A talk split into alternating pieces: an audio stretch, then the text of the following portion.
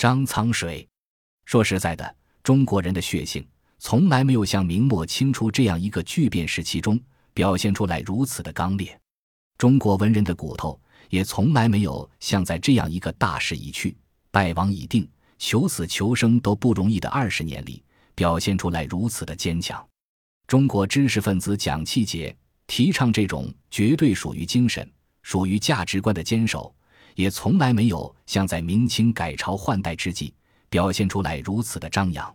要知道，这种坚守是以鲜血、头颅、死亡、身家性命为代价才能经受得住的考验。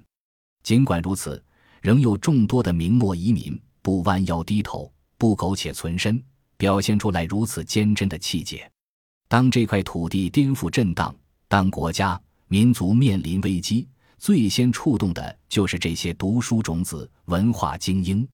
李世民给萧雨的一首诗：“疾风知劲草，板当识成尘。勇夫安之意，知者必怀人。”便可了解，在明清一代之际，为什么会有如此众多的爱国文人，表现出忧国忧民的情怀、大义凛然的斗志、宁死不屈的节烈、视死如归的精神。在改朝换代的这段岁月中，仅以文人为例。如张煌言这样的为捍卫自己的价值观与异族统治者进行殊死战斗而殉难者，可以开列出来一个很长很长的单子。刘宗周，万历二十九年进士，一六四五年南京、杭州相继失守，绝食而亡。史可法，崇祯元年进士，一六四五年坚守扬州，城破被俘，清亲王多铎劝降，宁死不屈，遭杀害。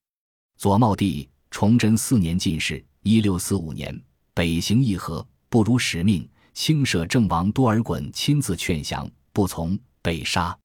夏允彝崇祯进士，一六四五年因清兵进松江，其友人皆极难，乃复绝命辞，投身冤死。侯栋曾天启五年进士，一六四五年率领嘉定军民聚城反抗，城破，于二子投水。气未绝而清兵追至，父子三人皆遇害。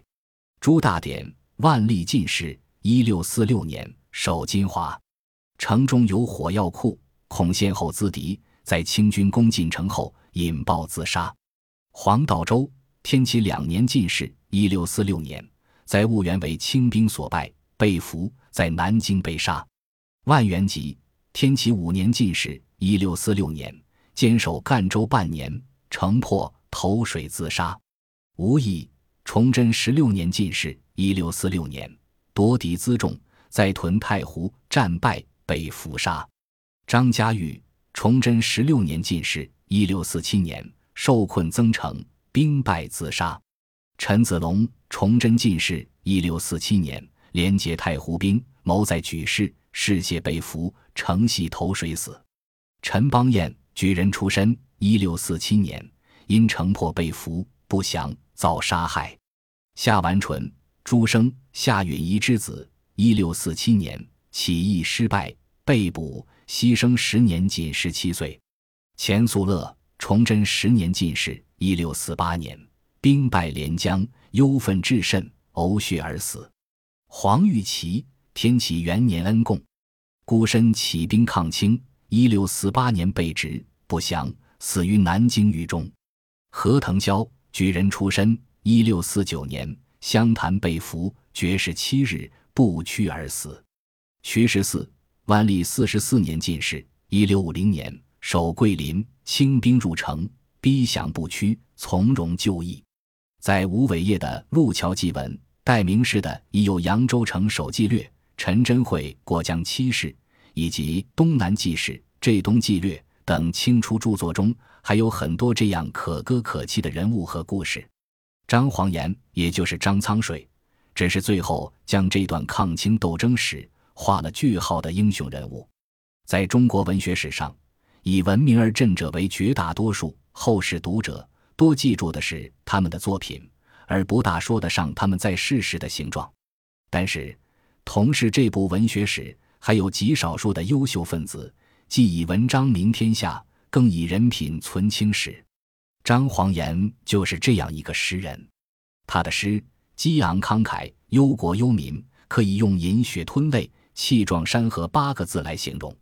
这也是我们至今有一张苍水的缘故。因为自从公元一六四四年明朝崇祯上吊起，一直到公元一六六四年，整整二十年，已经是清朝康熙三年，他始终反清，直至最后一刻，始终战斗，直至最后一位。张苍水的名字，对东南半壁的中国人来说，他不死，表示还有人不曾知法流变，应付新朝；他不死，表明大清王朝还说不上百分之百地入主中原。一统宇内，他不死，意味着朱明王朝的最后一口气还没有淹绝，还具有某种生命迹象。这种象征意义，着实教北京的最高当局、教杭州的巡抚衙门大伤脑筋。而对当时苟活于满清铁蹄下的中国人，总算能在满天雾霾中看到一丝光明，一线希望。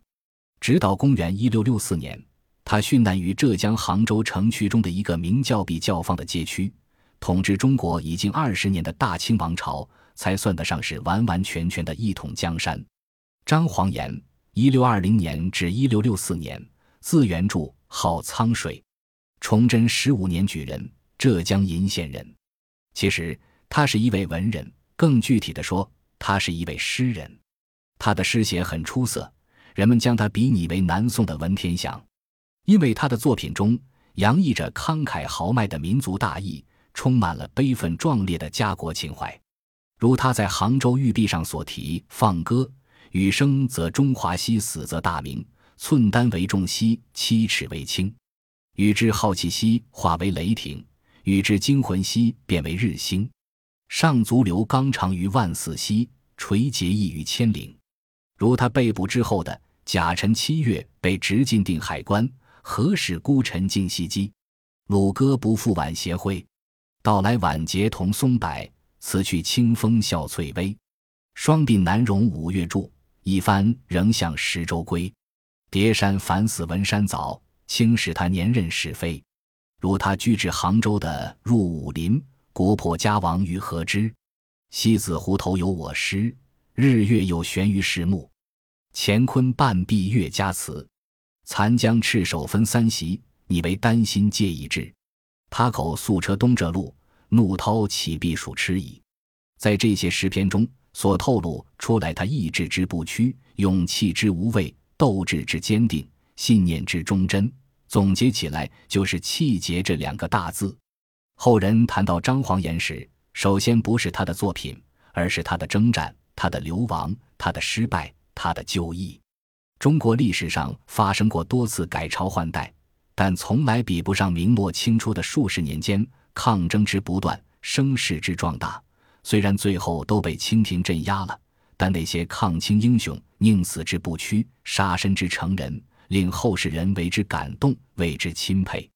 人们至今有一张苍水，因为他是一个完整的中国人，因为他在国破家亡时刻所选择的站着活、立着生的气节。人是需要一点气节的。你可以怯懦，不可以叛变；你可能沉默，不可以出卖；你可以逃避，不可以无耻；你可以低头，不可以成为一个精神上的矮子，尤其不可以为已是侏儒而津津自得。特别当这个国家、这个民族面临存亡危机的那一刻，你可以苟且图生，不可以为虎作伥。张苍水之所以难以忘怀，就是因为他在生死关头。表现出一份难得的壮烈，就是因为与之对比的明清之际，那些学问比他大的、名气比他响的、资历比他老的、克地比他早的同行，离战火很远，离刀枪很远，离死亡更远，离地狱更远，膝盖就先软了，脊梁就先软了，扑通一声趴下成一滩泥了。当清军南下，将过扬子江时，南京城里那些投降派的丑态。正如唐人刘禹锡《西塞山怀古》里所写：“一片响翻出石头那样，令人气意。”当摄政王多尔衮之弟与亲王多铎率部进入金陵城时，那时的文化大佬如钱谦益等人，那时的文学大腕如阮元海之流，立刻就变节了，复敌了，更来不及的跳出来，如跳梁小丑的手舞足蹈，那就更让人齿冷了。也许并不是巧合，就如我们当下看到的。不过才是境外几个恶霸或恶棍的国家对我寻衅挑事，对我动手动脚，对我诋毁叫嚣，对我说三道四。国内一些软不拉遢的鼻涕虫，一些洋人放屁立刻接着的应声虫，便一窝蜂的跳江出来，为其洋主子帮腔搭调，助威呐喊，奴才嘴脸原形毕露，汉奸面貌彻底暴露。所以四百年前的钱谦益联合一个叫王铎的三流作家，你一纸降清文，赶快跑到南京下关码头向多铎呈递上去，也就不必惊讶。这种非要为强弩张目。非要认外贼为父的劣根性，都是古今一些投机倒把、抓奸卖快、没有节操、不知羞耻的精英分子。认为时机已到，便不甘寂寞，便粉墨登场，便抹白自己的鼻子做小丑，借此大捞一把的卖身行径。你有什么办法？这篇降清文提倡投降有理，鼓吹活命第一，称得上是中国文学史上由第一流文人撰写出来的第一等无耻文章。谁非忠臣？谁非孝子？使天命之有归，知大势之已去，投诚归命，保全亿万生灵，此人人志士之所为，为大丈夫可以自觉矣。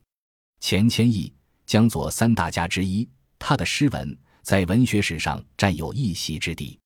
这篇令人作呕的降清文，让我看到他灵魂中肮脏的一面。同样，时下那些鼻子高不起来的洋奴走狗。既无钱穆斋的名气，更无降云楼的才识。说白了，使老外之牙慧，唬中国之百姓，就掩不住鲁迅先生所描写的那个假洋鬼子的德行了。本集播放完毕，感谢您的收听，喜欢请订阅加关注，主页有更多精彩内容。